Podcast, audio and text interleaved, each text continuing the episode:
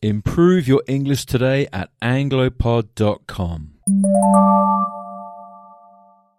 Hi everyone, I'm Dan, and today we're going to look at the difference between have to and must in English. They are both very common modal verbs that we use to express obligation. But is there a difference? And what is the difference? Let's find out. Let's start with a simple example. You can say, I have to do my homework. Or you can say, I must do my homework.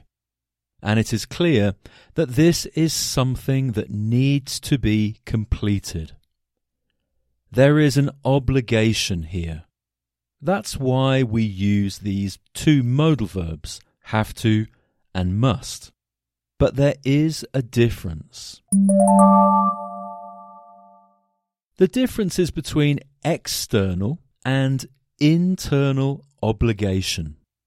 If you say, I have to do my homework, the obligation is external. This means it comes from outside from someone else, not from you. I have to do my homework because my teacher told me to do it, or my parents expect me to do it. Not because I want to do it, I have to do my homework. But if you say I must do my homework, this means the obligation is internal. It comes from inside. It comes from me. I must do my homework because it's important to me.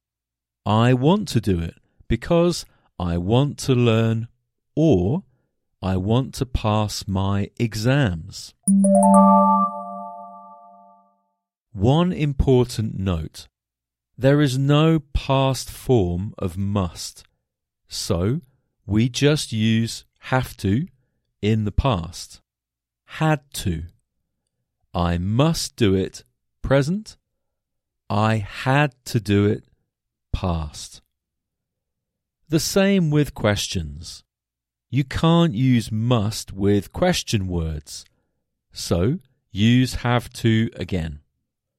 Just say, do you have to do it, which is present, or did you have to do it, which is past?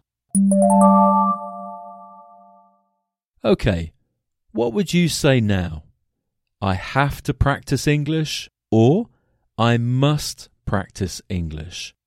Go to anglopod.com and tell us in the comments. See you soon.